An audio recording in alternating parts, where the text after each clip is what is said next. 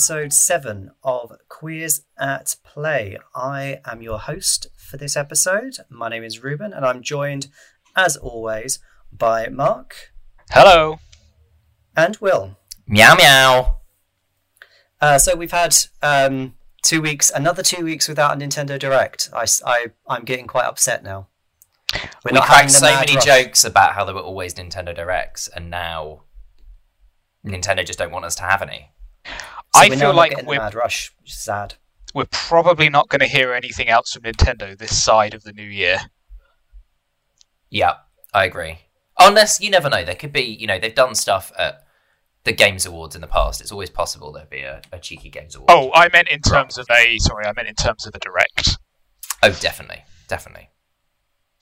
Well, who knows? Game Awards are the 11th of December, so so who mm-hmm. knows? But we'll get to we'll get to that later. Uh, so um, some quick fire news to start us off. Um, let's let's start with- let's start with a, a couple of little controversies, which are always fun.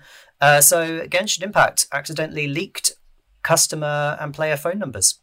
Eek. Yeah, It's definitely unfortunate. Uh, it has now been resolved, but uh, I think it was, uh, if I'm not mistaken, uh, it came with the update, the big 1.1 update, um, that uh, customers' numbers could be clearly seen during um, attempted sign ins. So, Oh dear. yeah. Mm. The unintended feature of the 1.1 update that we managed not to cover in the last episode. If only we knew. If only we had have known. Um, not that we, We could have broken covered the news. We would have been the ones who got there first. Nah, we're not that good. We're great, but we're not investigative journalists. So, um, Not yet. Uh, give us time. Um, I'm sure that you'll do your best to try and find out some skeleton in Geoff Keighley's closet at some point, Reuben. give me time. there must be something. Um, second bit of news. Um, there has uh, Square Enix reported a 50 million, well, what equates to a 50 million pound loss, um, of which, and um, have stated that Marvel Avengers has yet to recoup its development costs. Who'd Which- have thunk it? Who'd have thought that a live service game that has not been supported, so that ne- so therefore has not been a live or a service, um, could have not recouped its costs? And was a buggy ass mess when it launched. That too.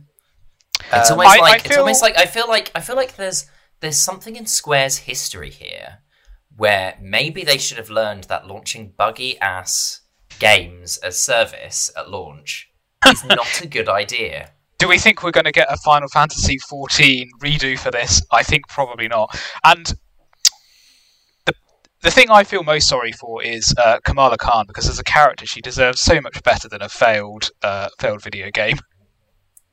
Well, from what I've heard, because I've not played Marvel's Avengers, because I played a demo of it at EGX last year. It was last year, wasn't it? Yes. Yes. Um, and I I came away just thinking, eh. So I didn't bother. And by the sounds of things, Kamala Khan was the only good thing about Marvel Avengers anyway. Was. And it had some of the worst possible versions of the of the characters that everyone loves, which is what they were banking. They were banking on recognition of those characters, and yet managed to fuck all of them, apart from the one that hardly anyone knew about before the fucking game. Like, and then they wonder why why like it's the thing which the thing which were um more so than the Kamala Khan thing, which in all fairness, that for me is a sort of like, oh shit. Um but it's clear that the devs wanted to make a very different sort of game with this. And Mhm. Yeah, they Square Enix. pushed. yeah, Square for whatever reason were like, no, it needs to be a live service game. To its detriment, because now like the first the, the first like sets of DLC should have already landed and they're not coming until next month. So you can't have a live service game that's not supported. We've seen what happens with that. Anthem. yeah. Like that's not that's not an ancient game from years ago. Anthem's happened within the last couple of years. You you've got to learn from these mistakes, otherwise you will keep making them. I just Um, always felt and that as is well. another game um, that's uh, getting its kind of 2.0 release at some point. Um, um, I was going to say I felt I heard you, Reuben, obviously saying that you know the demo was when you when you lost interest. I never really had interest, um, and I think a large part of that is you know I remember watching when it was revealed um, during that E3 presentation, and it just felt bland to me. The whole thing, all the way along, it just felt really bland, and I can't help but feel that you know if we compare it to um, a game like Spider Man, um, you know, from Insomniac, um, they have created their version of Peter Parker, their Spider Man. Um, it exudes character. He's a fully fleshed character. These Avengers just never felt interesting to me in any way, shape, or form from No. anything that I saw. And it's a real shame because you know you look at things. You know, Crystal Dynamics have good form with hmm Tomb Raider games, for example. Yeah. Um, and it's just a real shame that it, it's gone the way that it has. Yeah, you're right, Marc. This this should have been a winner. This should have been money in the bank for Square. Um, you know, studio with a great reputation and quite possibly the biggest media franchise in the world at the moment. And um, they dropped the ball. Yeah, it's unfortunate. And as an excellent segue there, somebody else who's dropped the ball is whatever cunt was responsible for the 13 remake. um, because sweet fucking Jesus was that ill received. Um, Yeah. Who'd have thought that um, removing the main signifier and the main selling point of a game would actually cause to be a detriment for its remake? Um, yeah. So for those who aren't familiar with this story, 13 is a uh, well was a cell shaded uh, first person shooter. wasn't particularly it didn't set the world alight or anything, but it gained a cult following owing to uh, like some of the pacing. I think the story. Pacing, the uh, style, the visuals. and it and it was it was pretty well reviewed at the time. You know, it was a niche hit.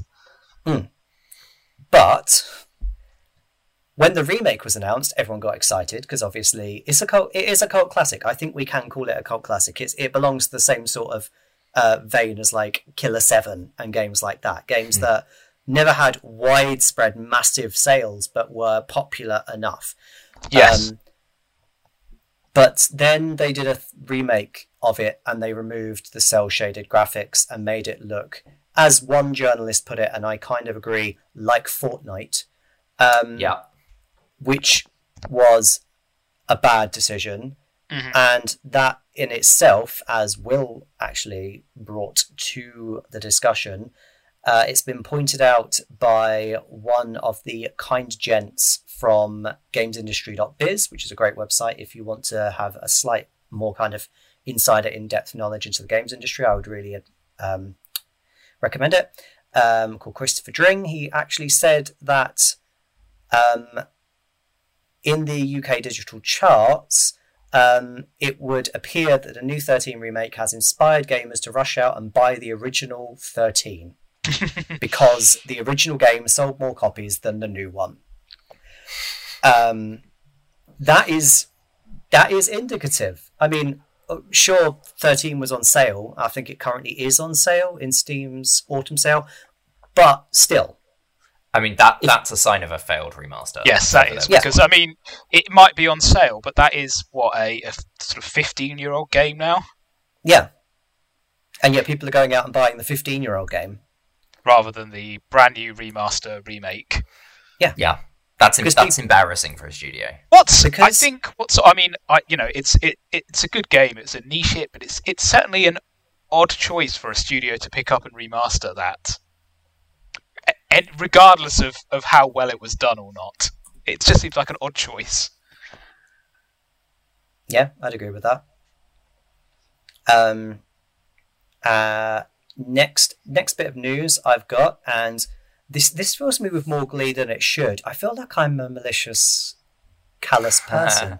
I think I know Um, which one you're about to read. I'm looking at our list. um, for the first time in 13 years, Call of Duty failed to top the UK physical games chart. I mean, this fills me with a certain amount of glee as well, and I don't really know why. Um, I I can honestly say I have never touched a single Call of Duty game. Uh, I have no particular intention of ever really touching a game. Uh, I don't understand. Firstly, how they managed to churn one of these out every single year, and it to be so successful 13 years in a row. Uh-huh. Um, it's the multiplayer that makes it successful, not the campaign, which is why a couple of the last ones have not even had campaigns. And to answer the question on how they do it every year, it, also, it oscillates between de- uh, developers. There's two different developers that work on the Call of Duty franchise, and it oscillates between the two each year. Oh yeah, sorry, I, Um, I'm I am fully aware of that. It's but it, I mean, there's still big games to do, even in two years. Big budget, you know, big budget games often take a lot longer than two years. Well, let's be frank, fuck all changes between the instances of the game. So, um, That's that's very true. I, I think the I other thing is, if. Sorry, on. Especially with this release, is the size required for a complete installation. It, it's basically, from what I understand, like four games bolted together rather badly. It's massive. There's there's Uh, the, I mean, the again, single player come- campaign, the multiplayer game, a battle royale mode, and the zombies game. Yeah, I mean, this might also come to a point, Marc, of how can they they could how can they churn a game this big out in two years? Did that make sense? I think it did. Um, and you know, if if they're ending up with something that's that big of a, a code cody mess, seemingly that might answer some of it. Yes. Um, I feel about this news um, pretty much the same way I felt um, the first year that um, an X Factor winner didn't Wasn't get the Christmas Christmas, number one. um, it feels like you know to, to borrow the 2020 meme. Um, you know, um, nature is being restored. We are the virus. Um, Call of Duty has been toppled from its throne. Um, the only disappointment is that it was it was Ubisoft that managed it, um, but that's a different story. Yeah, I mean, I, I, I'm glad, like, like Will, I'm kind of torn on this. Although I do have an immense amount of glee that Call of Duty has not topped the charts. Um, the fact that v- Assassin's Creed Valhalla, a game from a studio that has multiple ongoing sexual, sexual misconduct allegations that they are doing nothing about or resolving in any way and hoping it gets swept under the rug, isn't the game I wanted to beat them. But what are you going to do? Ubisoft are going to fucking Ubisoft, aren't they? So, Uh-huh. um, yeah. So fuck Ubisoft. That's that. That's a story we can take away, uh, and that's never going to be irrelevant. Um, but okay, a couple of bits of s- semi-positive news though. The fucking world ends with you sequel. Reuben is excited. oh I boy! yes, this is like I remember the day before it, I messaged Marc because there was a teaser on the World Ends With You official website, and he was just like, "Oh, it's just going to be a mobile game." And I was, and when he said that, I was like, "Oh shit, it is just going to be a mobile game, isn't it?" And then they, when they came out, it was an actual fucking sequel. I was like, "You are shitting me! Is it a sequel?" um, not only a sequel, but like a sequel with the uh, composer from the first game coming back. Um, clearly, what well, one of the characters from who was an antagonist in the first game is a protagonist in the sequel, so that's a whole fucking thing. Um, new characters that look like fucking over-designed messes because Nomura. Um, it's oh, it's just fucking glorious. Um, I'm loving how excited you are about this, Reuben. It's brilliant. it's it's rare I get this excited about a game. To be fair, I Um, am very, very pleased for you. Um, um, I'm I'm ready. I am ready to have my heart broken again, Nomura. Just don't don't fuck this up. Okay, this is the only thing. Like you fucked up 15, you fucked up Kingdom Hearts. Oh, sorry, allow me to correct that. You are continually fucking up Kingdom Hearts. Don't fuck this. Um, I've I, like I'm going to get a reputation for hating Nomura. I don't hate Nomura. I I'd like to thinking, stress you that. Know, For anyone who wants to play the other type of bingo, um, we've mentioned Geoff Keighley and we've mentioned Nomura, so and we mentioned Ubisoft. So those are three that you can check off your bingo card already. Things that will inspire and ire. All that kind of rhymed. Reuben hates things. The podcast. Um, Ooh, that could be a new section. Don't. Hate of the week. don't don't. I could think of some. I could think of something. um, so um, another a, another couple of things on quickfire news. Um, just just because this is supposed to be quickfire. Um, the Cuphead DLC has been delayed into next year. To be honest, I expected that. Um, I don't think this needed to be announced at this point. Any game that was scheduled to come in for this year that has not already came out or has a release date for December isn't coming out this year. Um, I don't think it needs to be announced at this point. Um, but I will happily play the Cuphead DLC when it comes. Well, I say happily. I will suffer through the Cuphead DLC when it comes out, uh, just like I suffered through most of the game until I lost my fucking patience with it.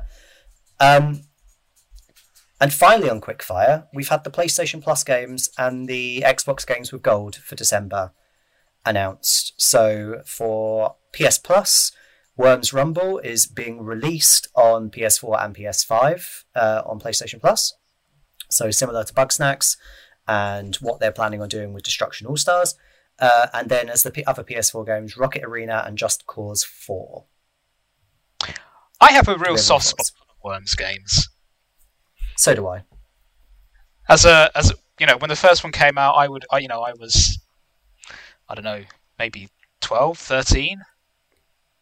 Um, they're just really good fun, like completely bonkers nonsense, but and don't make any sense. Uh, but certainly the originals they were really good fun to play.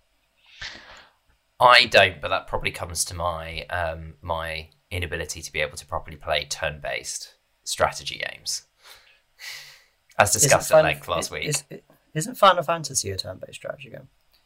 No, it's not strategy though, is it? Eh, there's strategic elements. you can make that I mean, you could say that any game has strategic Yeah. elements. Dark Souls is Um, a strategy. Um, to be honest, I don't have any particular feelings either way about the games, uh, the PS Plus games. No, I mean yeah, I've never played a Just Cause game. I've heard they're kind of again sort of bonkers nonsense fun, but I've never actually played one. And I have I have Um, no idea what Rocket Arena is, other than I'm guessing No. it's some kind of arena-based shooting game. Never heard of it.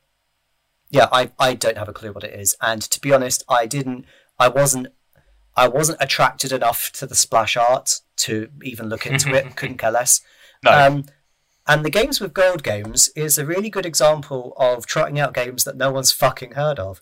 Um, so you've got the Raven remastered, Bleed Two, no. the one I have heard of, which is Saints Row: Get Out of Hell, and Stacking.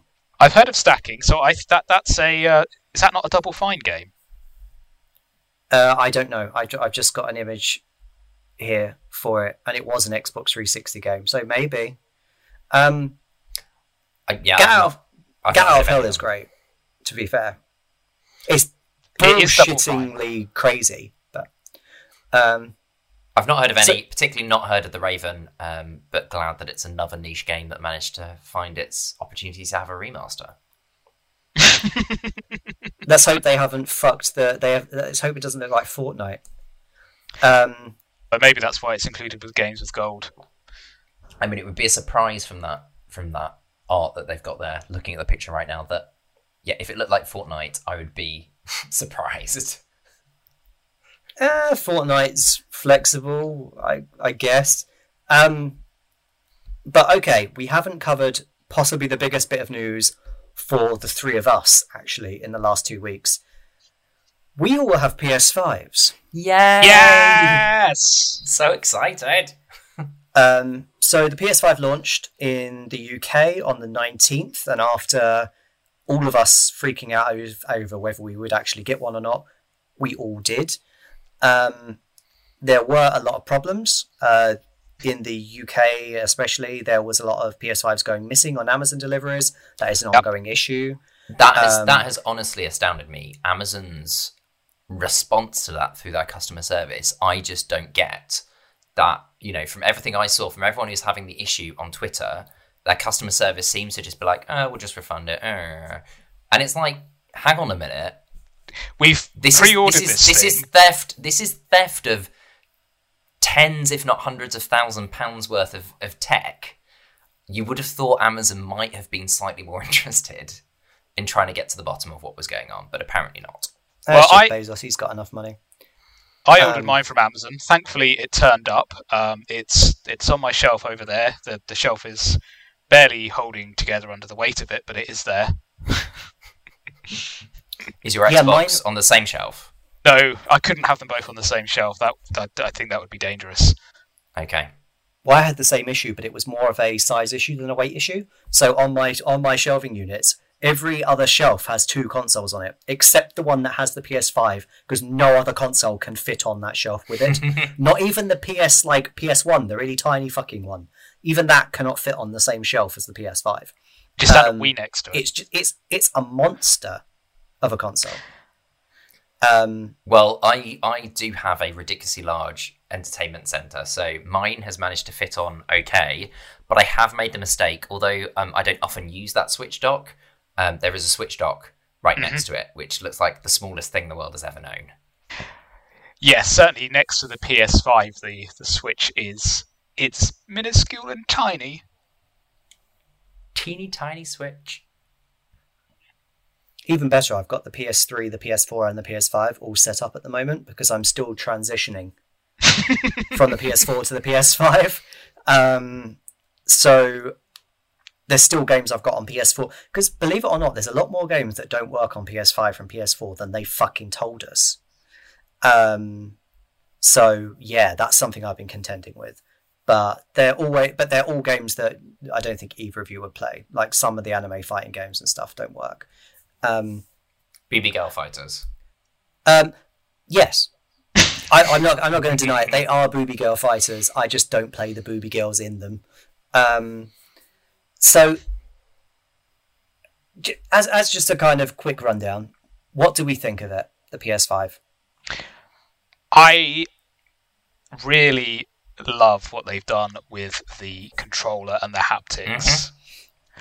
Playing Astro's Playroom and just the sensations of moving over different terrain, um, the sensation of uh, rain through the haptics. It's it's astonishing what they've achieved with that. Like next level up, even from the HD Rumble in the Switch.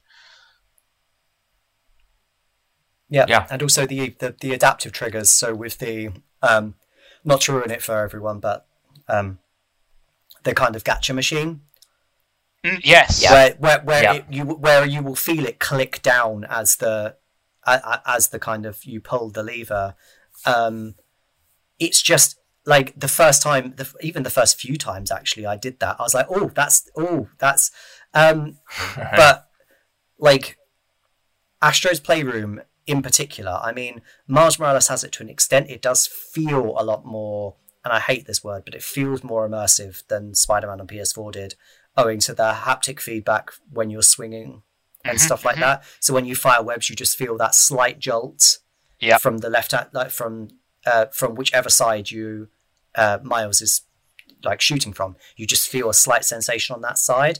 Um, that's great. But Astro's Playroom, it's just constant sensations the whole, whole way through, um, and it genuinely it j- just draws you into that experience. Yeah. Um, draw- it drew me in so far that it became my first ever platinum trophy. Ditto, So ditto, proud- so- and many so others on Twitter. It seems I'm seeing lots of people saying it's their first. I mean, it's it's it's a relatively easy platinum trophy to get. I mean, it's not quite as easy from what I understand as getting a platinum trophy in a Telltale's game game, but it's definitely not far off. But it's it it's it was just a delight to play. and it's just a really four fun or five hours. Platformer. Yeah, it's a really well made platformer. Yeah, I mean, something yeah. which is essentially a tech demo. It's really Yeah. well made. And for anybody that hasn't played um, the original Astro's Astrobot Rescue on and has a PSVR, I thoroughly recommend it. It's it's an equally as well made platformer. It, it feels to me as well like you know you say it's a really well made platform. I totally agree. Um, if you know if Sony have any sense, then they will give that team, uh, you know, and give give them some, you know, grow the team, give them the freedom to go off and do something and see what they can come up with, and um, we could have a team that are really properly going to rival Nintendo in quality of platformers, which would be wonderful. Yep. And also, as a last point on Astro's Playroom, I didn't, I didn't realize how much nostalgia I have for PlayStation until I played that. There are Yep. so many little call outs to all kinds of Yeah. moments from the last 20 it was it was even and plus I won't years. mention I won't mention when it happens, um, but even um, the different areas where you would hear um, the the music from the home menu from different platforms depending and it was just like wow and you just stood there and you're like oh that's the PlayStation 3 one oh that's the PlayStation Yeah. 4 one you know it's just like oh that's really interesting and also just the music in the levels as well was incredibly catchy. That um, Mm. the, the the music from the GPU level is still gets stuck in my head. I love the GPU song I'm so in love with that And did you did you uncover the secret in a couple of the rooms where you can knock a bit of concrete off the wall and you can see the lyrics? You I can see the that. lyrics to the GPU song and, and the happy like GPU just like looking down singing Yeah, on, on the GPU world. It was just so fun. Um, but and I'm and I'm and I I've been waiting for this. Marc, how is Miles Morales? Oh, it's so good. It's so good. I finished it. Uh, I finished it. Well, I finished the main story Tuesday night. Um, the whole thing, you know, it's yes, it's not as long as the original Spider-Man game, but quality over quantity. I don't think it needed it. It was a perfect little package. Um, you know, there was no there was there was no padding to that story. It didn't need it. Um, the side missions that you got in between the main missions were all uh, they were both quite varied and interesting. Um, you know, it controls as well as the previous Spider-Man game, and I think the extra abilities that Miles Morales has inherently, the, the camouflage and and the his his venom powers, uh, both really gave you a very different way of playing the game. Um, you know, there were sections in the original Spider-Man where you started out doing stealth moves and you were always forced into combat, whereas Miles's camouflage ability really lets you stay in uh, kind of stealth combat throughout entire uh, uh, encounters with enemies, which I really enjoyed. You could, I am really looking forward to it. I I've not played it I- yet. I will. I will confess that's because I'm currently playing Spider-Man Remastered. So I'm I'm playing the remastered before I go into Miles Morales. also, so how are you finding that? Oh, sorry, I was going to say Marc, sorry. this isn't a spoiler as such, but there is a side mission that is post the main game, and it is well worth doing. So you're saying it's basically the equivalent of a a Marvel film. Stay to the end, folks, and you will find great Well, there- content. There is there is a stay to the end kind of teaser, but then there's also like a, a, a full side mission that comes after that is it's really really good. And um, I'll, I'll add another another couple of things about Miles Morales, then I'll pass over to Will for remastered. Um, the thing about the combat that I'm is is not only is it uh, not only does his powers make it so that the combat's different, the combat fundamentally plays out differently between Peter Parker and Miles. In that, when I was playing Spider Man, I used a lot more gadgets Yes, in the combat, whereas Miles, I rely on the powers more than the gadgets, Mhm. um, which is which which feels like the right way round for me. And also, well absolutely as- because because Miles has more natural powers, whereas Peter does rely more on the gadgets because he doesn't Mhm. have those same abilities. um, and the second thing um, about Miles Morales is that it feels like more so more so than um, the original Spider-Man. Uh, Miles Morales feels like a more personal story. It feels a lot more homely. hmm hmm uh, because because he's he's because it's a lot more kind of um like he's like like uh like not ruin anything you're you're you're kind of you like his best friend. Like it, it circles like a lot a lot of things circle around miles and his best friend. And, And his therefore it feels a lot and his family. So it feels a lot more It feels like a lot more homely story, and the fact that it's set kind of Christmas period as well, I think Yeah. really helps hammer home that sort of like family and friends um, thing. But like, I'm really enjoying it. I've not finished it. I'm. I don't think I'm anywhere near finishing it. Um, but I'm. I'm really enjoying it too.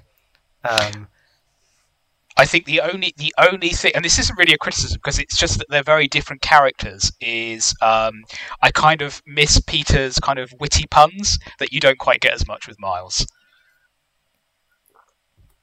Oh no, he's a more dorky, and I, I appreciate that so much more.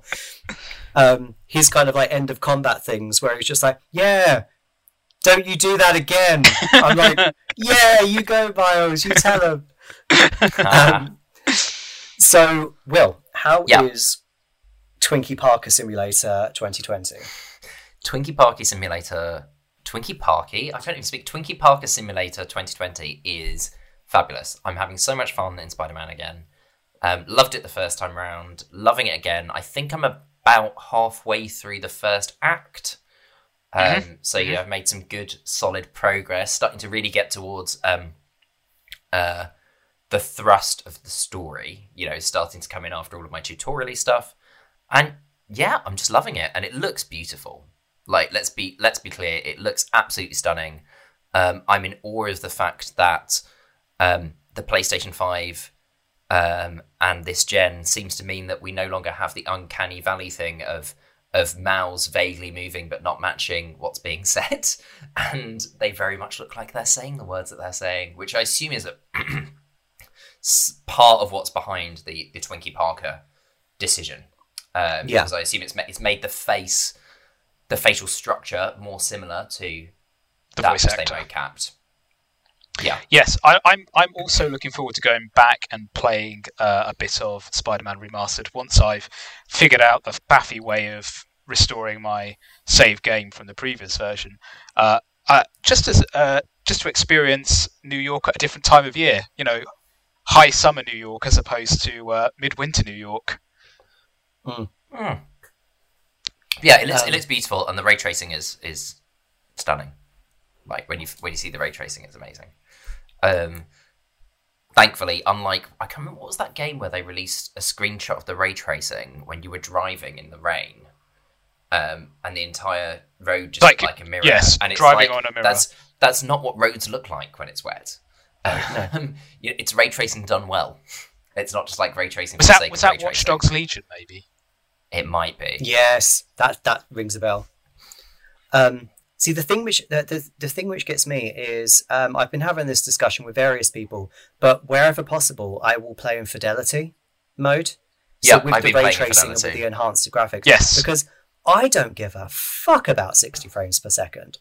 I never have done, never fucking would. I played Souls games for ten years. I don't give a shit about sixty frames per second. Um, But Because maybe even if I maybe do the Souls games allow- would have been slightly easier if you were playing them in 60 frames per second mode. However, I am with you, and although I, I will say I haven't played it in in performance mode purely because I'm worried if I did try it, it would ruin the performance mode for me. I don't know. I Sorry, mean, maybe would- that's Yeah, maybe that's what I need to try next on, on Spider-Man Remastered. Try a bit of performance mode and see how it differs from Fidelity. I mean, Um, I've tried was also both. thrilled to see that um, Spider-Man Remastered has a vast array of accessibility options. It feels like they're very much following in uh, The Last of Us Part 2's footsteps. Um, and the thing that personally thrilled me as someone who, even though I don't need them from an accessibility perspective, but I like to have them on, um, as someone who likes subtitles, I could make them bigger. And that has made me so happy. You I- believe that the subtitles are not this minuscule thing on the screen that I can't read. the first thing I always do on any game when I load it up is turn on subtitles. Yeah. Yeah, yeah. And I'm I'm very glad actually that the, the PlayStation 5 has that new defaulting thing for games. And I think one of those is one of those defaults you can set for games is subtitles on or off. Yeah. It's, Um, it's yeah, a great, it- that's it's- a great firmware option, to be honest. Uh, the fact it also adds like, can't you also pick difficulty? Like, you can Yes, you which can Yes, your yes, you can, you can set a and default difficulty. Yeah. And That's- it'll map it. Whatever the difficulties get called, they'll be mapped to. That is so, That's that's such a good idea. Just having a universal option like that, and um, another thing which Mars does, as well as the the subtitle option, you can change the color of the subtitles as well, Yeah. so that it's, so it makes it easier to view. Which I thought the moment I saw that, I was like, "This isn't. I know this feature is not for me, but this is a fucking great feature for those that are colorblind." And you It's- can also you can also put um, I'm trying to think of the right word. Um, you can also put one of those those semi opaque boxes behind the behind the subtitles, A so you know box. the yeah that's fine fine. Background color. um, yeah, yeah, you can put background color behind behind them. Um, and it had like all the other, yeah, all the other stuff is in there, like the the colorblind options, which seems like it's highly, highly customizable. You know that you can change what color certain things are and all of that kind of stuff. Um, and I think it would just be really good, you know, if if if Sony are going down this way with their first party stuff, I kind of almost want them to put even more of this stuff in those um, system default accessibility options, and then maybe it will persuade more developers to start including some of these options in their games. It'd Yeah. be really a positive step forward. Who knows? Maybe we'll see it in future future software system updates. I mean, the only thing we haven't discussed with regards to the PS5 is the load times. I think, which And are fucking great. Yeah, I, I've so noticed that in Spider-Man Remastered. You know, um, when he goes to um, Octavius Industries, whenever you go there and you land on that roof, and then you go and you go up to that door, and then you wait while it loads. Um, it just it actually almost feels slightly odd now because it just kind of cuts to black, but then immediately it then goes back and you you come out of a door. Um, because there was a load there, and it just doesn't really exist anymore, and it feels slightly strange. It's like the fast travel in Miles Morales when you use the subway, and and literally you just click on the subway, then you're just walking out of the subway. It's like holy shit, that's like nothing. And not even, and not not only that, but the PS4 games that I've got on PS5 also load quicker. yes. Um, even from external storage, they still load quicker. So I've got like Devil May Cry 5 and uh, a couple of other games on my external um, hard drive uh, that used to be connected to my PS4. Even they load quicker. Yeah, I don't know. I know it's been discussed in our um, 14 Discord server, but yeah, I'm seeing with Final Fantasy 14 quicker loads than I see on my Oh, PS4 yeah. Pro. Even into So- places like Limsa Lominsa, which usually take fucking eons About to load into. seven years. It's just it's so quick now to load in 14, which is why I'm, which is why I put 14 onto the SSD because I was like I'm going to be using this game forever, so it might as well be on the SSD. Rather well, I guess we're, we're also assuming as as 14 fans that you know, in a, approximately a year's time, w- It'll we'll be getting a native PS5 version. yeah, I mean, which I there will is be on there's, day fucking one. there's no reason why they couldn't include basic PS5 upgrades as part of a smaller patch down the line. It doesn't necessarily have to even wait for a major expansion to take adv- take to take basic advantage of the PS5 hardware. Yeah, because it's you know it's already the game's already built, so it's effectively they've built it in such a way so it's effectively running the PC client Yeah, on on a PlayStation, you know, presumably within an emulated environment on PlayStation. So um, that you know, the, and the PC can go better, so they could just Yeah. they've got the settings there, they've got all the assets it doesn't necessarily for higher resolutions, etc. They could just put them in if they wanted. But we will see when they do. As I say, I suspect it'll be with the expansion. Fucking bring it. Seriously, so excited for the expansion. So, I guess it's time for some backlog bingo. Yay! Yay! Go.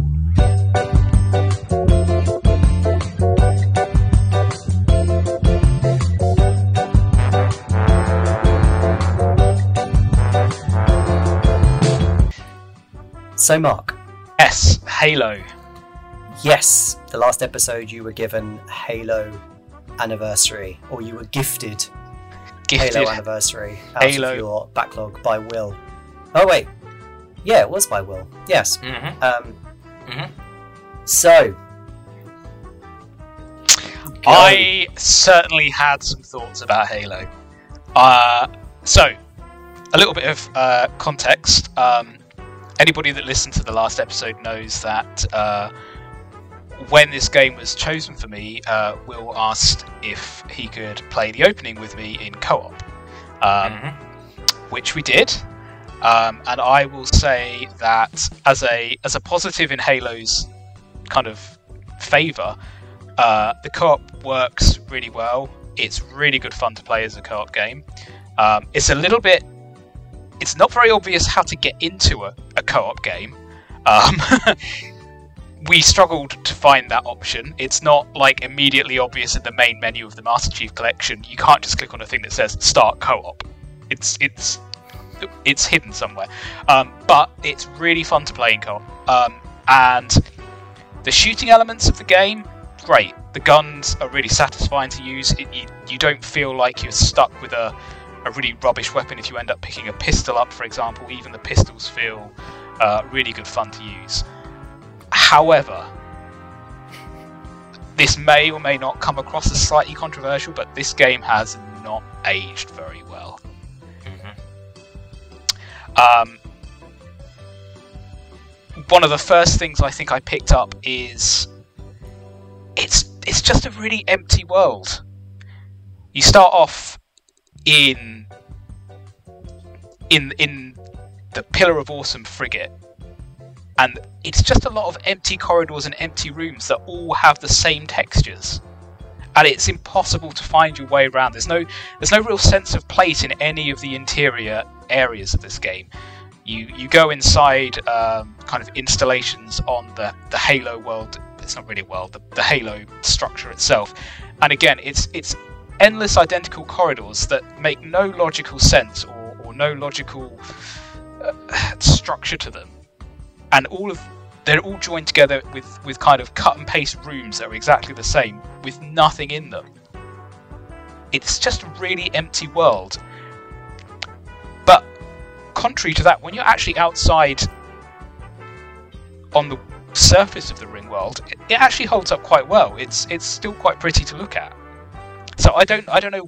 There's a weird kind of juxtaposition there. I think the other thing uh, Will can attest to this as well, is you get to drive a warthog, which is like a kind of a buggy thing. It, really it it handles like a double decker bus in low gravity. it's just awful to drive. Um, and it just you just constantly bouncing around, flipping over and running into walls, and the controls for it are also decidedly uh, last last generation, which is a shame because it was remastered. There's no reason why they perhaps couldn't have improved some of the handling physics or controls of these things, but they, they clearly didn't. Um, and I'm going to go into spoiler territory here um, because this is a 20 year old game, so fuck you if you've not played it. Um, the last level of this game is just a lesson in abject frustration.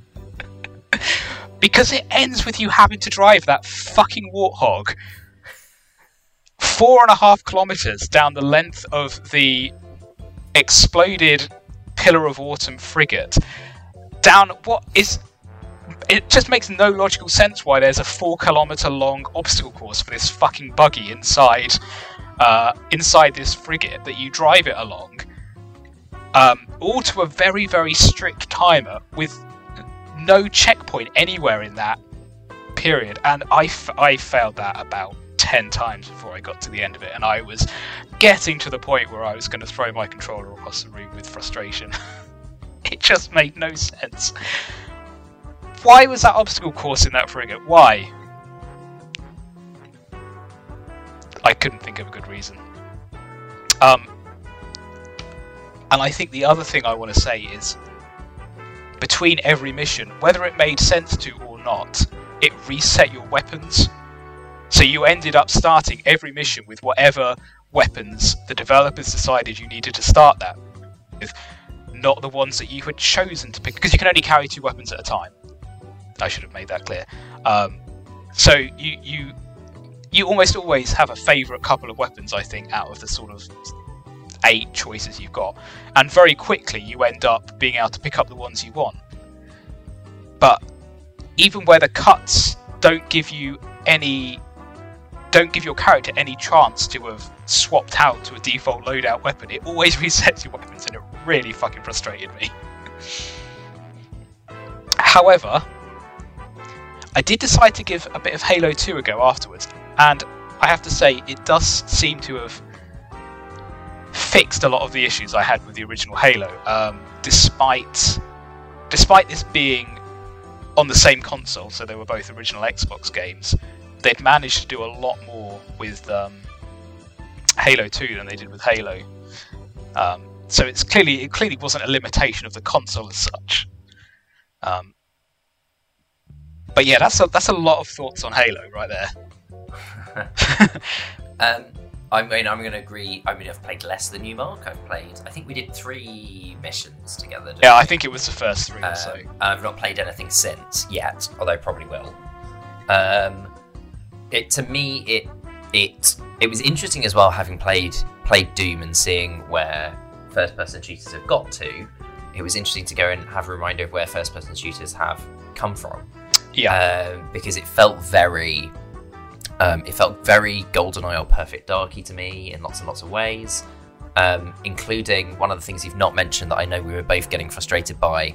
Um, instead of having a map, having that stupid little radar thing, oh yes, that was the other thing. Yes, and not They're having just- objective markers while you're wandering around all of the corridors that all look fucking identical, Yes, trying to but work some- out where on earth you're meant to be going. But occasionally there were waypoint markers. It was massively inconsistent as to whether the game decided to give you a waypoint marker as to where you were supposed to go or not. And uh, going back to things like kind of the blandness of some of the levels of the, especially the indoor environments and the corridors, it's not like. You know, I've played a lot of first-person shooters of that era. You know, even even Half-Life, which came out sort of three or four years before that, had a lot more interesting variety in kind of internal corridors and things. And even a year later, and I know I'm going to be biased when I say this, Metroid Prime was was barely a year after uh, Halo, and that had such a, a, much better sense of a, a sense of place and belonging, and you Yeah. know, internal rooms all had a logical reason to exist and, and a name, and they were all unique and it just it just feels like it was a bit of a I don't know. I know it was kind of I guess there was an element of it being uh, a launch title for the Xbox. I know it had a bit of a tortured development. It originally started as a as a, a real time strategy game for the Mac uh, before transitioning to a third person uh, shooter. Uh, when it was bought by Microsoft, and then finally a first-person shooter that was brought exclusive, or at least initially exclusively to the Xbox. So I know there was a bit of a kind of tortured development to it, but yeah, it's it's really just not aged as well as I think a lot of other shooters from the same era.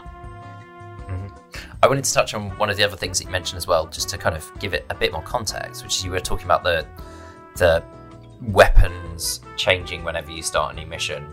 Um, and I think I don't know if if maybe if this is unique to um, this remastered version or not, because I don't know how it functioned in the original. But because we were playing and it was literally moving us from mission to mission without chucking us back to a menu or anything to select them, that's what made it so jarring. That we would finish a mission, we'd, we've just jumped on a little spaceship, and then you know we, we jumped off at the other end, and you're like, but my weapons have changed. this feels really strange and jarring. Because it also wasn't like making any acknowledgement of this is a new mission. you are now in a different mission. It just kind of all flowed together, um, as a modern game would. Yeah, Um, so, which made me wonder if that was a change within the remaster. I do not know. no, I've no idea. Um, So you heard it here first, folks. Marc hates Halo. Marc was not a huge fan of the original Halo, but I will say I am enjoying Halo 2 more. I think they they obviously learn a lot of lessons from the first Halo, and it definitely fixes a lot of the problems that I had with it. You know, the the Warthog, for example, physics are, are clearly fixed in the second one. There's a that lot more Warthog.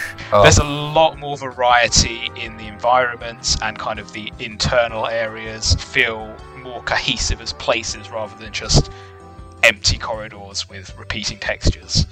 Um, so yeah, I think I think Halo 2 was a huge step up from the original Halo, even though they were both Um, on the same console. Yeah, and I'll be very clear about that Warthog as well. It's um, when we first came across it in co-op. Um, Marc got in the driving seat, and I was stood on the back with like a Gatling gun. Um, I was having a great time; it was fine. Marc was talking about how awful it was, and so then we decided to just swap when we next had to get back in it. And oh my god, I think it was worse than even Marc made it sound.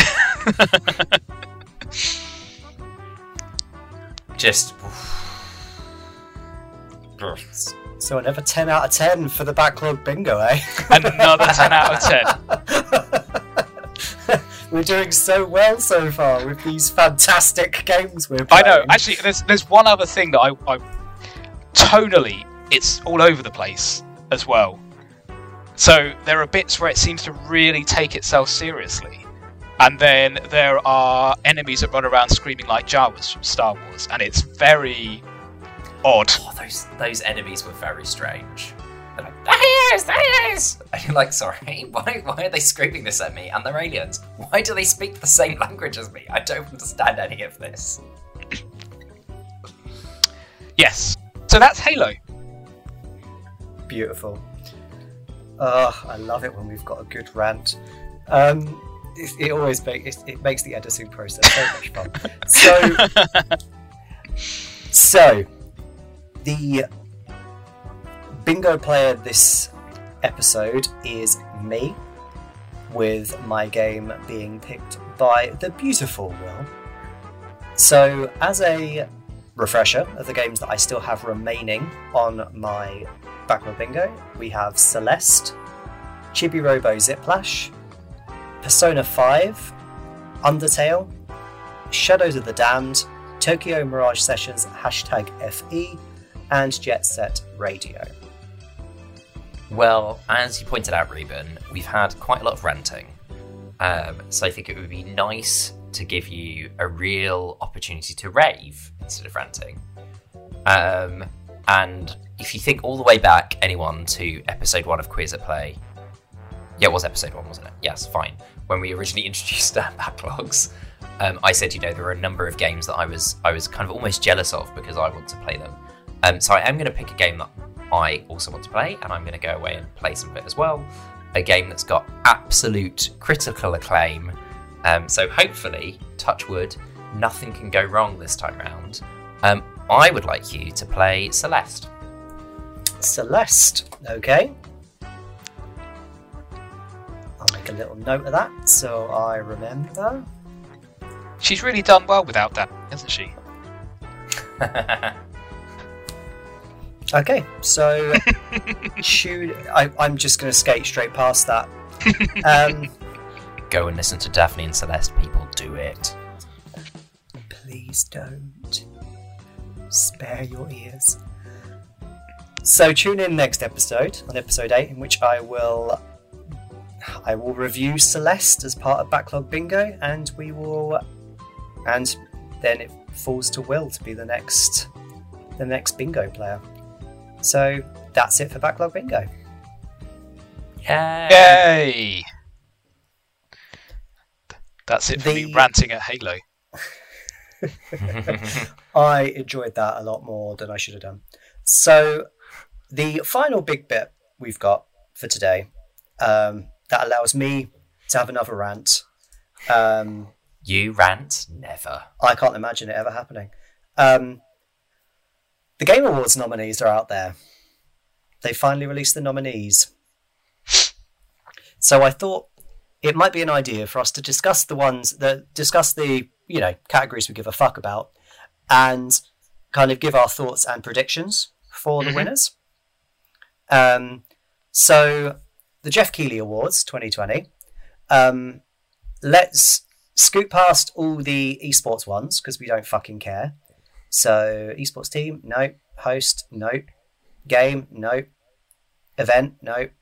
Coach, no. Why is there an esports coach? Fucking uh, Who knows? athlete, no. Athlete. Yeah, I Um, also have to say, I like, like, I understand it being called esports, but calling them athletes does just seem somewhat ludicrous to me. I mean, they have the athletics tops. Um, which well, if by athletics tops, I mean some of them are almost like those horrible baseball jersey things. yeah, That's true. pretty foul. So the Sorry to Americans who love baseball, but you know we're Brits, so And baseball's not bad. American football, however. Um, so I think I've just alienated our entire American uh, listenership there with just one comment about American football. So the first category that you know I think any of us have anything to say about is best debut game. So the games that are in the nominations for that are Carrion, Mortal Shell, Raji: An Ancient Epic, Roki and Phasmophobia. I've only played I- one of these, and I've only and I only know really about one of them. I've um, not played any of them. I've I've watched one of them on Twitch. and I have not played any of them, uh, nor have I watched any of them Twitch. So I have very little input into this category. Um, so go ahead, Reuben. Where's I'll just uh, I'll just say Carrion, a, a, a kind of sci-fi horror game in which you're playing as the monster. I? So great, little, this great little game. out of the five, that that is the game that I I know the most about, and I've heard very good things about it. But It's it's quite fun. I mean, it's it's a bit esoteric at points, but most puzzlers do end up having a kind of esoteric moment. Um, it's on Game Pass. If anyone has Game Pass to play it, it's a pre- it's, it's a pretty good game. I would recommend it. Uh, I have heard very good things about Phasmophobia. Uh, that is on my list to play at some point, but at the moment, uh, with it coming up to Christmas, I can't really afford to buy many more games, seeing as I have splashed out for a PS fucking five. Um, so this Um, is where I'm going to dissent because Phasmophobia is the one that I've watched on Twitch. Um, it's really big with Twitch streamers at the moment. Everyone's Phasmophobia, Phasmophobia, Phasmophobia.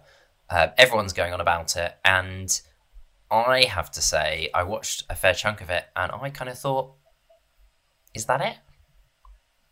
I, It is early access. I didn't really understand what the point was to it, but there we go. Um, I I never expected it to be to be the type of game that I would want to play, but I, yeah, just just watched four people randomly, blindly go around a house for half an hour, actually not even finding much ghost activity, and didn't really understand what the point was of it all. But um, I'm glad that people are enjoying it.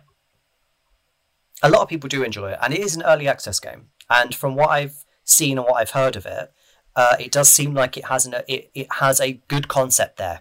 It just needs to work on it and refine it a bit more for it to become a bit more mass appealing. Um. But what's there apparently is good and solid and stuff. It's just it needs a lot more work. But it is early access, and bear in mind, Hades was early access, and we will fucking get to that game in a second. I'm Um, sure we shall. Yes, we shall. Um, so, best multiplayer. Uh, the nominees are Animal Crossing New Horizons, Among Us, Call of Duty Warzone, Fall Guys Ultimate Knockout, and Valorant. I mean, does surely it has to be Among Us or, or Fall Guys. I'd say so. Because trying to play multiplayer in Animal Crossing New Horizons is a fucking ball ache. So, yeah, I'd say Among Us or Fall Guys.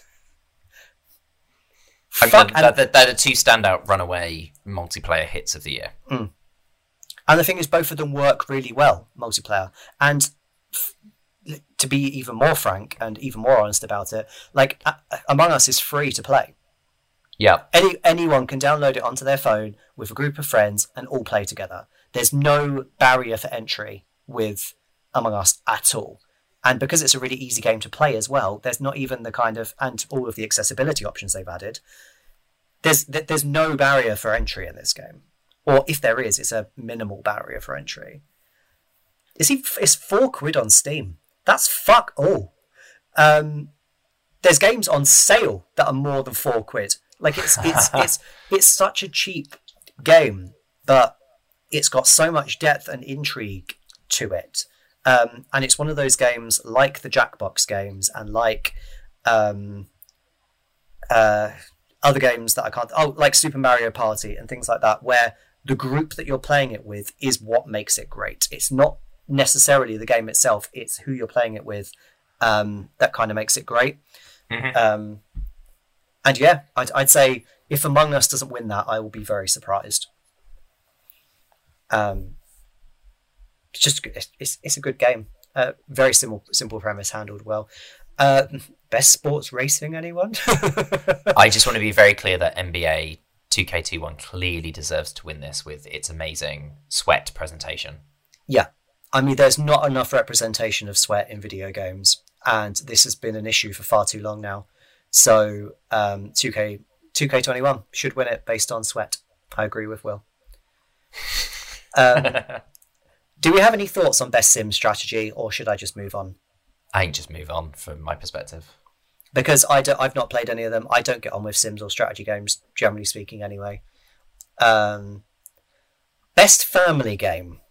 Mhm. Okay, so the nominees are Animal Crossing New Horizons, Crash Bandicoot 4, Fall Guys Ultimate Knockout, Mario Kart Live Home Circuit, Minecraft Dungeons, and Paper Mario the Origami King.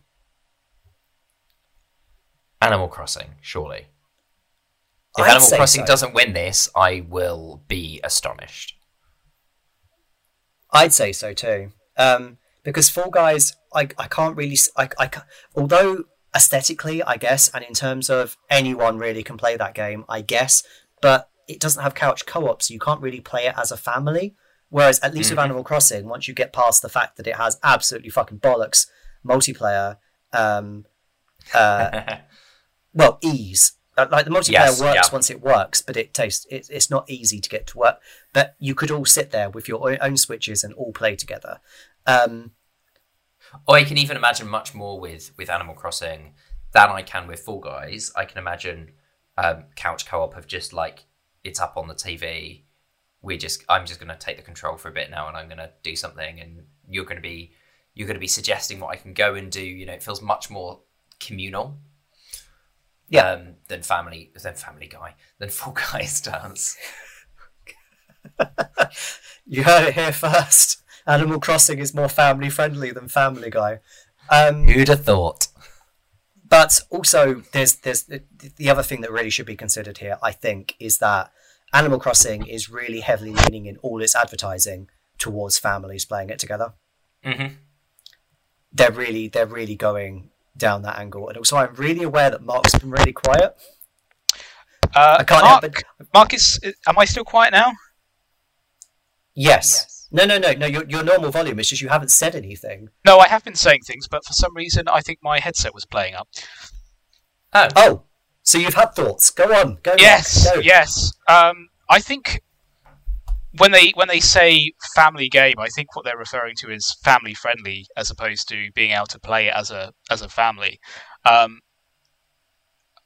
and I have only really played Paper Mario out of that list.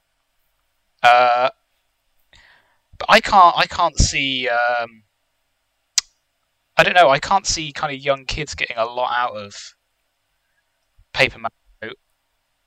Some of those puzzles, that combat is a real ball ache. Yeah, I was. I, I was literally going to say that I wouldn't recommend inflicting the combat system in Origami King on your family. um, I haven't played it, but I, I kind of. It's it's worth giving a shout to Minecraft Dungeons, I think, because you know hmm um, you and I, Reuben, we've we've we've gotten had a lot of fun with uh, Diablo three, and Mhm. Minecraft Dungeons is very much that kind of a game, but with a, a, a younger audience in mind. And also, not to forget, Minecraft is is still to this day one of the biggest games in the world. Exactly. Like that's undisputed at this point. Um. So on to the next category, which I don't think uh, anyone but me will have anything to say. Best fighting game. Some I'm of just these wondering are if you're going to pick Under Night in Birth, EXE, late CLR, because you did mention it the other week. That's M- maybe. that's my only thought. so, so the nominees are Granblue Fantasy versus Mortal, Co- Mortal Kombat 11 Ultimate, Street Fighter 5 Champion Edition, One Punch Man, A Hero Nobody Knows, and Under Night in Birth EXE Late CLR. What I can defin- definitively tell you is that all of these are fighting games, and that's about as far as I could go. That is very, very valid input. um, I mean, I'm going to go with Under Night. Like, it's the most recent version of possibly my favourite fighting game of the last 10 years.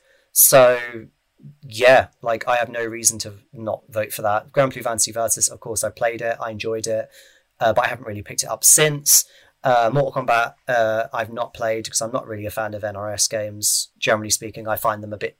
I, I, I find the way that they control a little bit weird. Uh, it's, it's, it's quite floaty. I find that really weird. Uh, Street Fighter Five, although I have a tremendous amount of hours in that game, I still don't really enjoy it.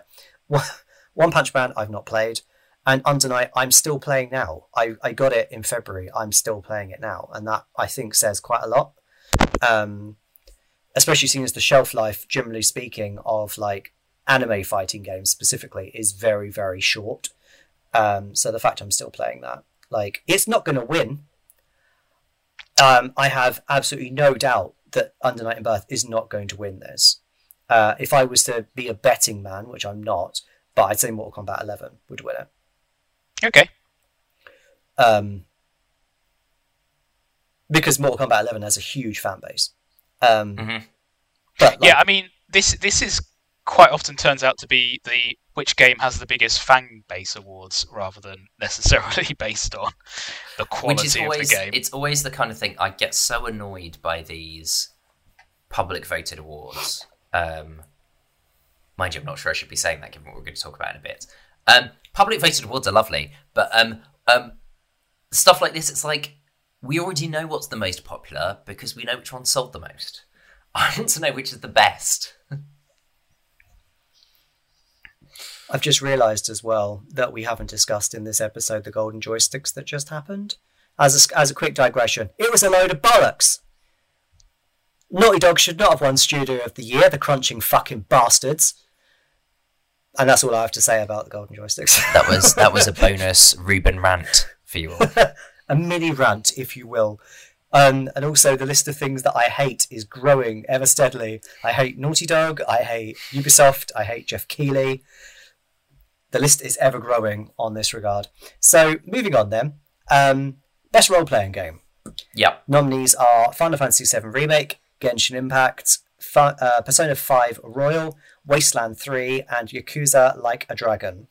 I have only played one of these. Um, as I know you both know, the game that I have played is Final Fantasy VII Remake. I fear that Final Fantasy VII Remake is going to win. Yeah, Um, my money's on that. Uh, but also, just looking at this description up here, for the best game designed with rich player character customization and progression, including massively multiplayer experiences. That's not 7 Remake at all. Yeah, I would say 7 Remake doesn't really have rich player character customization and progression. No. But there we go. Um, uh, Oh, it's I- I- that Sorry, I was going to say I would like to dissent and say I really enjoyed Final Fantasy VII Remake, despite uh, all of its flaws. Um, Do you do you think it has rich player character customization and progression? no, but it falls under the category of role-playing game. I mean, he's right.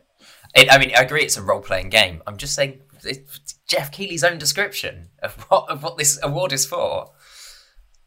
Um, Geoff I have played around ten minutes of Genshin Impact, um, and you know, for a for a free-to-play mobile, mostly mobile title, it's um, incredibly well done. Mhm. Yeah, I mean, my favorite my favorite out of this list is Genshin Impact. Um, I think a lot of people Remake have a lot to say about Persona 5 Royal, but I've never played yeah, it. I've I bought it this week, so it is now in my backlog, um, ready for me to play at some point. I also noted I was taking a look at uh, Metacritic earlier this week, um, just see how everything has turned out this year according to them, and according to them, Persona Five Royal is the best reviewed game of the year. That doesn't says a lot. me. It really does say a lot. Um, so really, like, I reckon it's going to be Seven Remake, but if it is Persona Five Royal, I won't be surprised Mhm. as the winner for this category. Yeah. I don't know anything about Wasteland or Yakuza like a dragon. I've heard that Yakuza Like a Dragon is amazing as well. Um, it's on my list to play at some point.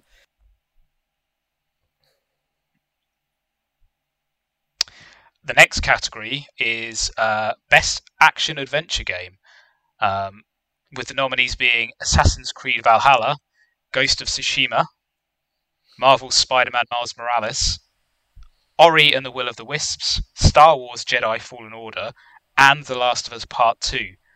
This is a, a hotly contested category. There's a lot of really good games in this category. These are big hitters. Yeah. and I have played and finished four of the six, and I would s- definitely struggle to pick between at least three of those four as my favourite from this category. Interesting. That does say a lot, to be fair. Um, I mean, I've only played two of them, so my my my experience on this is, uh, and also I've played both of them for you know, similar amounts of time in terms of amount of time played versus amount of time progressed. So, which is Ori and Miles Morales. So, I've played precisely one of them so far. Um, there others will get played. Um, probably before the year end, others will get played. Um, I've played Star Wars Jedi Fallen Order, had a lot of fun. Can't see it being an award winner though. It's Not in not, not in an action adventure category. I just can't see it. yeah, picking it's- up.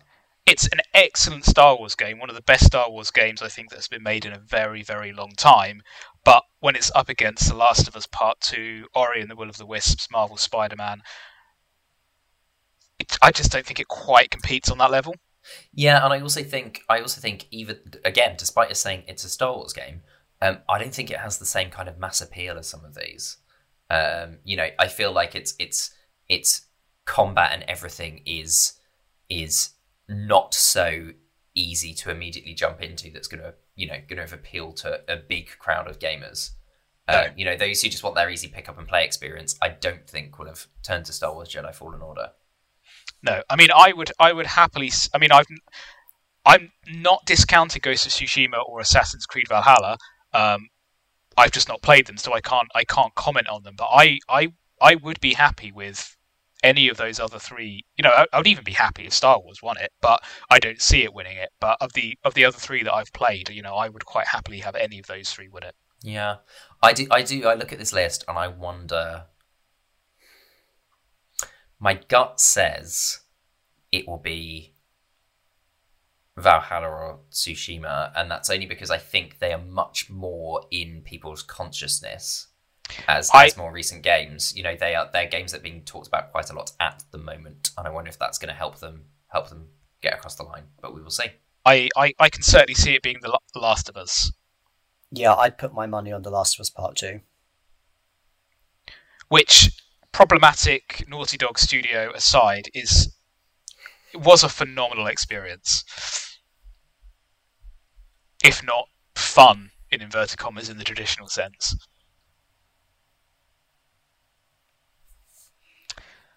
Um, So, best action? yes. Best Best- action, we have Doom Eternal, Hades, Half Life Alyx, Nioh 2, and Streets of Rage 4. Now I've played two of these, and really want to play a third a third one of these. Um, so I've played Doom Eternal. Uh, I enjoyed it. I don't think for me it quite topped the first Doom reboot. I, I I found some of the level structure a bit needlessly complicated to to follow and decipher. Hades, on the other hand, phenomenal game, absolutely deserves to win this. Yeah, I don't think it will. No, it I fucking deserves it. I can see it being Doom as the being the winner, but yeah, Hades absolutely deserves it. Um, the other one that I really want to play um, is Half Life Alyx because I love the Half Life games, but the barrier to entry in terms of having to have a, a PC VR headset is just a little bit too high. I'd love to see it come to PSVR, um, but I don't know if that's going to happen, or it won't happen until they come out with a a PS5 version of the headset, possibly. I mean, I've also played Streets of Rage 4 out of these, and Streets of Rage 4 is almost beyond a doubt one of my favourite games of the year. Um, but it's just not as good as Hades. I love Streets of Rage 4, but I love Hades so much more.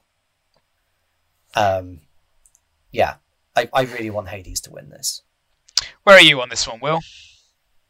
I am still withholding judgment. I'm too early in my Hades days.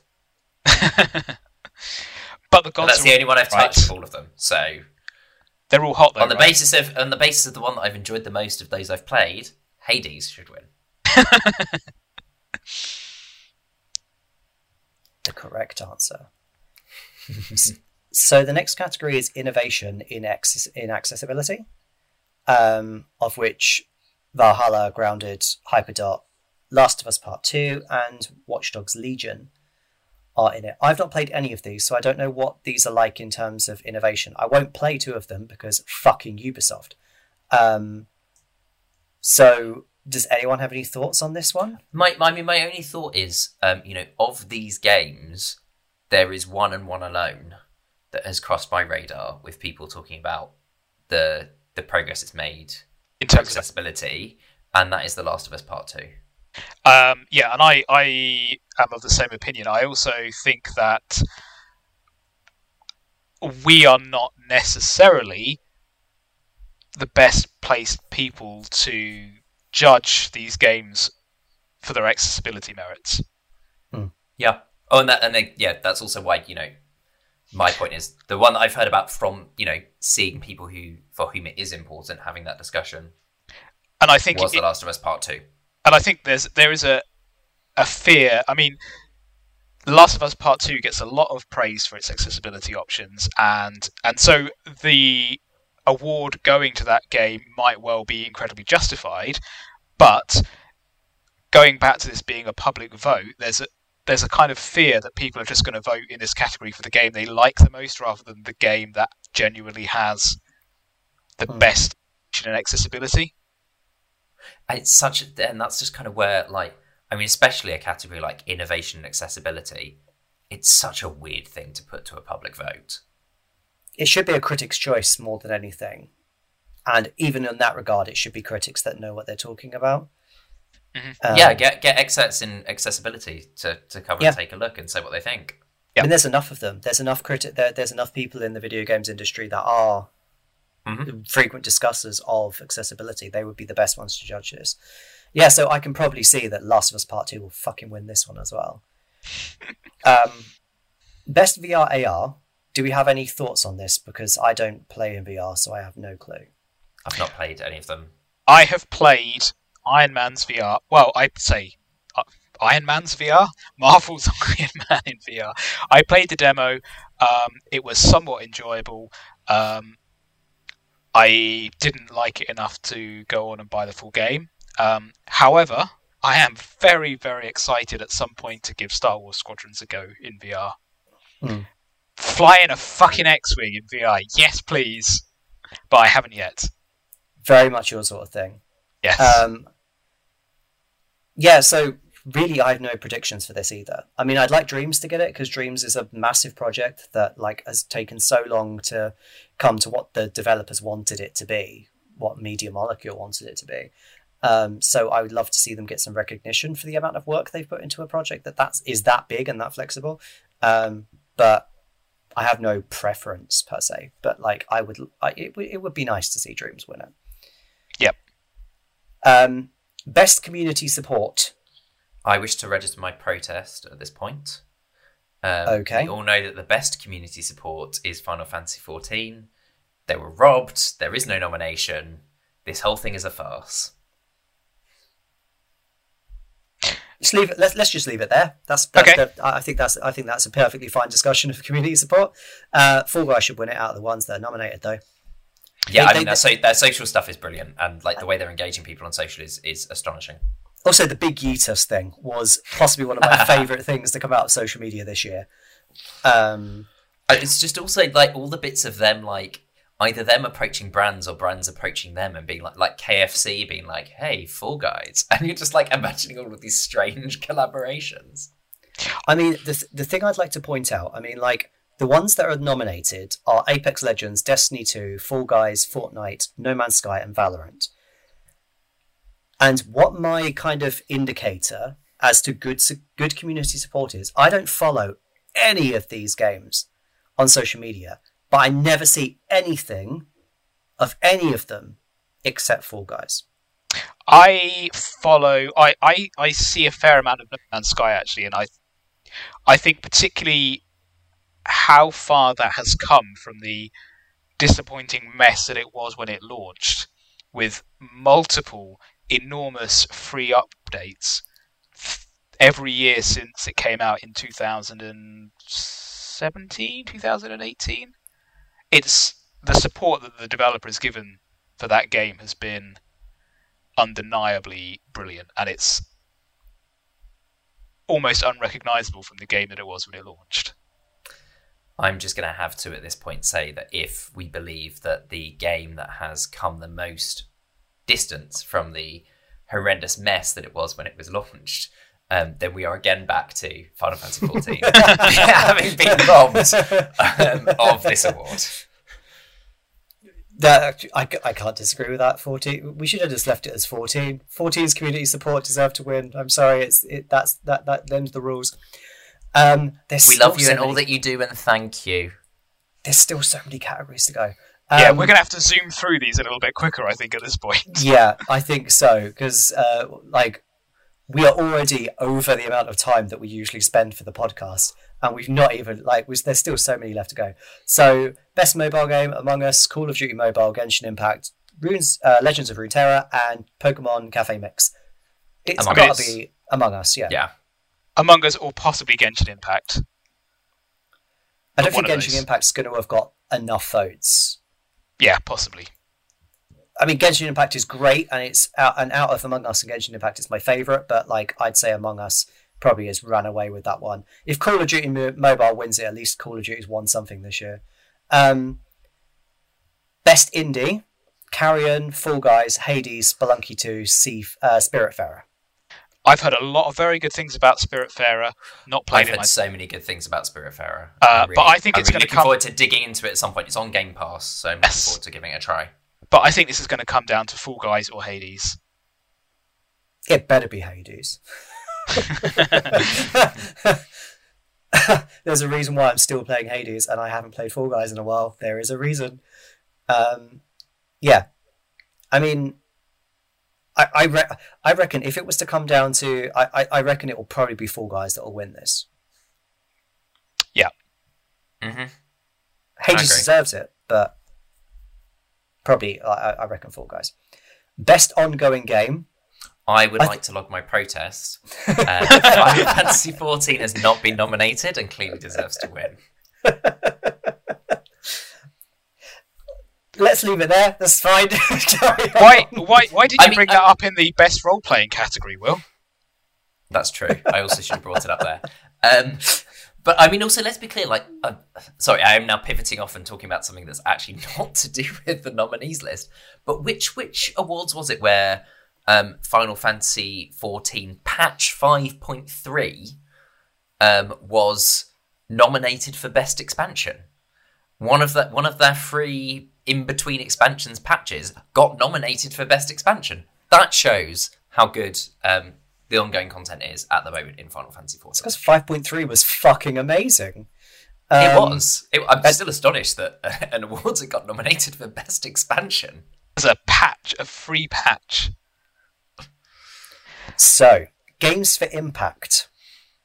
If found, Kentucky Route Zero, Spiritfarer again, Tell Me Why, and Through the Darkest of Times. I've only played one of these games, but fuck me, did it have an impact on me, which is if found. Um, I've heard a lot of good things about Tell Me Why. Uh, it's on my backlog go list, I believe. So I will definitely be getting around to playing it at some point. Um, and again, yes, Spiritfarer as well. Hmm. I think has has definitely seemed to have had quite an impact on people. I reckon Spiritfarer will probably win it. Out of those choices. Um, best performance. Ashley Johnson as Ellie in Last of Us Part 2. Laura Bailey as Abby in Last of Us Part 2. Uh, Daisuke Tsuji as Jin Sakai in Ghost of Tsushima. Logan Cunningham as Hades. Or Nadji Jeter as Miles Morales. I'm going to have to give this to Miles. The performance of Miles is just so. I don't know. Heartwarming and honest and real in that game. think he- Intensely relatable. Yeah, I think he really deserves. I, I just want to point out um, what a good run clearly for Sony. Yeah. You know, Sony published games have garnered four out of the five best performance nominations. Um. And I think it's indicative of, of of the PlayStation as a platform in which they are interested in storytelling first and foremost. Um, one, Also, I am one thing I can definitely say about Hades at the moment is I am loving Logan Cunningham's performance as Hades. Yeah, I, th- I was literally just about to say that. I mean, as much as I do completely agree with Marc, and I think out of the five performances there, um, Nadji Jeter is definitely the best. Logan Cunningham as Hades, Hades, and all of the voice performances um, in Hades are incredible. Um, but Logan Cunningham just brings such a intimidating presence to the character. I, d- I do really enjoy um, every interaction you have with Hades in that game. Best audio design. I've never understood why audio design and soundtrack are separated at the Game Awards. Fuck Geoff Keighley. Um, Doom Eternal, That's- Half Life Alyx, Tsushima again, Resident Evil 3, Last of Us Part 2. I'm I going mean- completely off, having not played any of them, but I'm reckoning it's Last of Us Part 2's audio design. I imagine, given what The Last of Us's audio design was like, I imagine that's going to be quite something. Yes, it was. Um, but the audio design of Doom Eternal is also banging. So it's definitely in, that is definitely in with a shout. I think. Um, again, I can't I can't comment on Half Life Alyx, Ghost of Tsushima, or Resident Evil Three. So I've only played Resident Evil 3, and I can I can I, I can attest that the audio design is great. Uh, how it compares to the others, don't know. Not played them. Um, so yeah, uh, I I reckon once again it'll probably be a win for Last of Us Part Two because people are idiots. Mhm. Um, best score and music: Doom Eternal, Final Fantasy VII Remake, Hades, Ori and the Will of the Wisps, and Last of Us Part Two. So I think largely the sound design in Last of Us Part 2 is great. I can't recall any of the music or the soundtrack. um, and I think the tenets of score should be that you should be able to remember it, and I don't really remember it. Um, Yeah, say what you will about Final Fantasy VII Remake, but the music that re-recorded that re-recorded uh, soundtrack from the original was phenomenal. hmm Yep. But uh, but the thing I would say about the scoring music of, of Final Fantasy VII Remake is that the things that stood out to me, whether I don't know, is this a nostalgia thing, therefore, or something else, um, were the re-recorded things from the original soundtrack. I couldn't Yeah, tell I you could- much I- about I the, couldn't tell the- you any the, new the ones, original yeah. music. I think almost all of it was re-recorded from the original, wasn't it? Or ex- certainly expanded from tracks from the original. Um, the other thing I want to call attention to, the music in Ori, is so good. Yeah. Yes, it is. I've I've noticed that even in my short play of the game so far. Um, I mean, let's be frank. In my opinion, best score on here is Hades.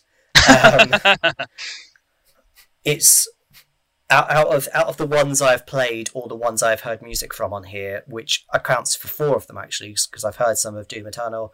I played Seven Remake, played Hades, and playing Ori and the Will of the Wisps. Hades is the only one that I listen to out of context. I just listen to that soundtrack from time to time. And that says a lot, I think, about the game's music in general, that it can be listened to completely out of context and still and still be enjoyable to listen to. Um, Yeah. And Seven Remake, I just have so many negative opinions of, um, which is a shame. It really is a shame. I'm I, I'm so disappointed in in the remake, but that's a conversation for another time. Um, but in terms of who would win that, I would say Seven Remake Yeah, I think so. Probably. Remake. prediction wise. Or, uh, but I can also see people voting for The Last of Us Part Two just because it's The Last of Us Part Two. And I think again, this comes back to the problem of it being a public vote. Yeah, agreed. Best art direction. We're actually getting a lot of exactly the same fucking games over and over here. Um, Yeah. Seven Remake, Tsushima, Hades, Ori, Last of Us Part 2. I'm going to go somewhere. somewhere between Hades and Ori for this one for me. I mean, no, games. realis- realistic um, shooters or third-person action adventure games have been done to death, um, but that that high-resolution art in Hades is beautiful, and just everything in Ori is so wonderfully done. And especially if you get a chance to play it uh, on a Series X, 4K, 60 frames per second, it's stunning to look at. I agree with that. And like, because I, I mean, we've got, I've got to here point out Seven Remake is gorgeous. Yes, that is also fair. It is. I mean, like that guy. I can't remember his name. I, I've forgotten so much about that game since I played it. But that guy that has the Hots for Tifa that you have to keep rescuing throughout the game if you do his subquests. The hot one who's shirtless or Oh, Yes. yes, wearing, yeah, yeah, yeah. or wearing an open shirt or something Yeah. similar. Um, yeah, like great, fantastic, thank you. Um, but The, the the dancing scene in the honeybee um, demonstrates the wonderful art direction of Final Yeah. Fantasy VII remake. absolutely, absolutely excellent. Love that. Absolutely love that scene. Um, as much as as much as I actually I loved it as a scene, um, I hated it as a piece of rhythm action that had to be played. Um, Nomura clearly got confused and thought that he was on Melody of Memory at that point, and somehow just stuck it in.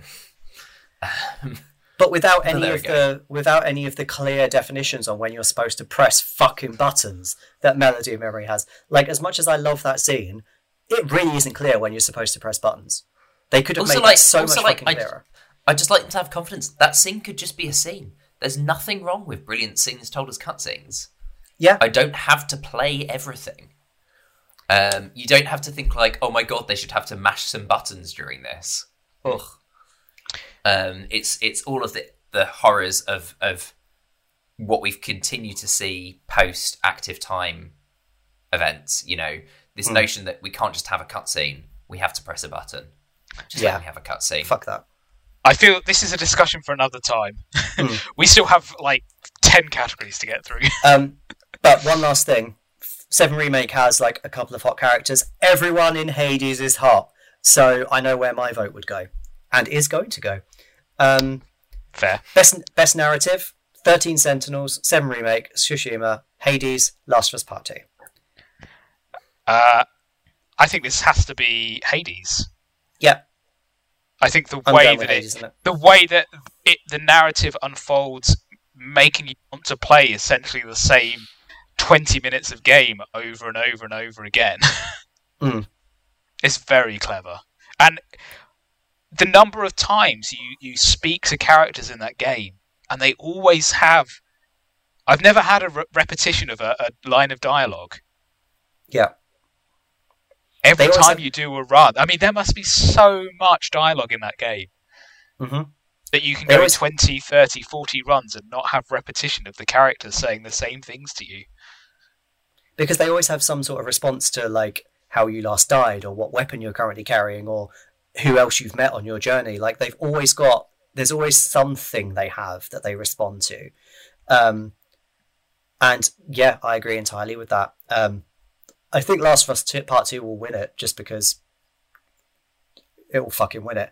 Um, and I so- just- Which is also not to say that there's the, that Last of Us Part Two has bad bad narrative because it doesn't. Its narrative also great. I just think Hades does something different. Hmm. I'm just again gonna gonna shit on it and say that I just desperately hope that Final Fantasy VII remake doesn't win because I just felt like it it took it took seven odd hours of narrative and drew it out over forty odd hours to the point of tedium. and also it too much like- Nomura. But yeah, and then that Kingdom Heartsy thing at the end. Um, but yeah, I, I yeah, I'm just gonna stop talking about Final Fantasy VII remake until I, and probably until we get to the next category and I have a chance to talk about it again. Yeah, Best the next game category direction. ba- best game direction. First nomination: Final Fantasy VII Remake. Uh, Ghost of Tsushima, is Half Life Alyx, or The Last of Us Part Two. And again, I think this is gonna, for me, be split somewhere between Hades and The Last of Us Part Two. I, I would also like to give a, a nod to Half Life Alyx because I think doing something um, like that in VR um, is a real achievement. Um, I'm just going to get my dig in quickly and say that I don't believe any game that has had Nomura involved in the direction ever deserves to win Best Game Direction because undoubtedly it has not had good direction. Nothing more I can say to that. I vote Hades as well. Um, final category, the biggie, the game of the year, and all of them are fucking games from previous categories. Doom Eternal, Seven Remake, Tsushima, Hades, Animal Crossing, Last of Us Part 2. If The Last of Us Part 2 wins this, I will personally slap Geoff Keighley. I think The Last of Us Part 2 is going to win this. Well, of course it will because it's it's uh, a voted for the public game. The game that deserves to win it is probably Hades, out of those. But I think Last of Us Part Two will get the win. See, I'm actually going to say I think the game that deserves to win it, and actually it's a game that I didn't particularly enjoy, and I'm fine with that. Um, I think Animal Crossing: New Horizons. I think it's it's had an astonishing year, um, and has absolutely demonstrated that that the best experience can be something very very different um, from what anyone thinks that is the best experience because it's not you know you shooty shooty and yet it's what it's best selling game of the year without a doubt That is a fair assessment. Admittedly think- having started all of this saying i hate public votes because because it just encourages you know the best selling is already telling us which is the best I think um, there we go I've got nothing to add to that. Everyone that already knows what game I'd vote for in that regard. Um, so that is that is it for episode seven. Uh, it's a longer episode um, because Game Awards is a big thing. Uh, we probably should have done that as a bonus episode. Too late now. Um, so to, to Thank- conclude, thanks for sticking with us for nearly two hours. thanks. Um, we love you. Um, so to kind of conclude, like um, a couple of things. I mean, first, we will be doing at the end of the year. We will be doing a bonus episode on our games of the year. Um, yay I know. I'm so looking forward to it. Um, because so if you haven't been- heard if you haven't heard enough discussion of hades in this episode we invite you to come back for our bonus game of the year episode welcome Uh, uh, back uh, to Reuben loves Hades. Wait till Reuben and Will kick off when I nominate Final Fantasy VII Remake. Oh, there's plenty. There's plenty I've not said on the podcast yet about Final Fantasy VII remake. I think you've probably heard all of the thoughts privately, but they are being held back, ready for me to just let loose. Oh, I've got some thoughts too. Um, but one thing we will be doing, and we'll be doing it. Um, I mean, we haven't quite cemented how we're going to do it exactly, um, but we will be doing a audience choice game of the year as well, which we're going to be doing through our social media channels and our Discord. Um, so by all means, get involved with that because we'd be interested to see, and we would actually like to hear your thoughts on what your games of the year have actually been um, as well. Because 2020 has been a difficult year in a lot of um, a lot of ways, but if there's one thing that 2020 I think we can all agree on has been good for, um, for a lot of reasons, it's been games. There's been a lot of great Yeah. games in 2020. Um, so it will be it it it just be great to hear your thoughts um, for for once and just get you get you involved. Um, so without further ado, thank you for joining us. Uh, we have been the Queers at Play. This has been episode seven. Uh, if you wanted to get in touch with us and discuss any of the random bollocks with us that come up in this podcast or shout at us because we hate various things, um, you can follow us on Twitter at Queers at Play or our Discord server that I have forgotten once again. Discord.queers at play.com. Thanks, Marc. I was sitting here and this the whole way through that sentence I was thinking, I don't know it. We'll copy and paste it. yeah, just put it at the end of each document that we have for these podcasts, because otherwise I'm not going to remember that forever. Um, but yeah, thank you for joining us. It's been an absolute pleasure to chat with you all again, and we'll see you next time. And I think if you have made it all the way to the end of this mammoth episode, um, do let us know. Um, tweet at us saying the only thing bigger than the console launches is Geoff Keighley's ego. Um, and let us know you've made it all the way to the bitter end. I can see Reuben giggling away on, on the video stream. Bye. Bye bye. I hope we get those tweets.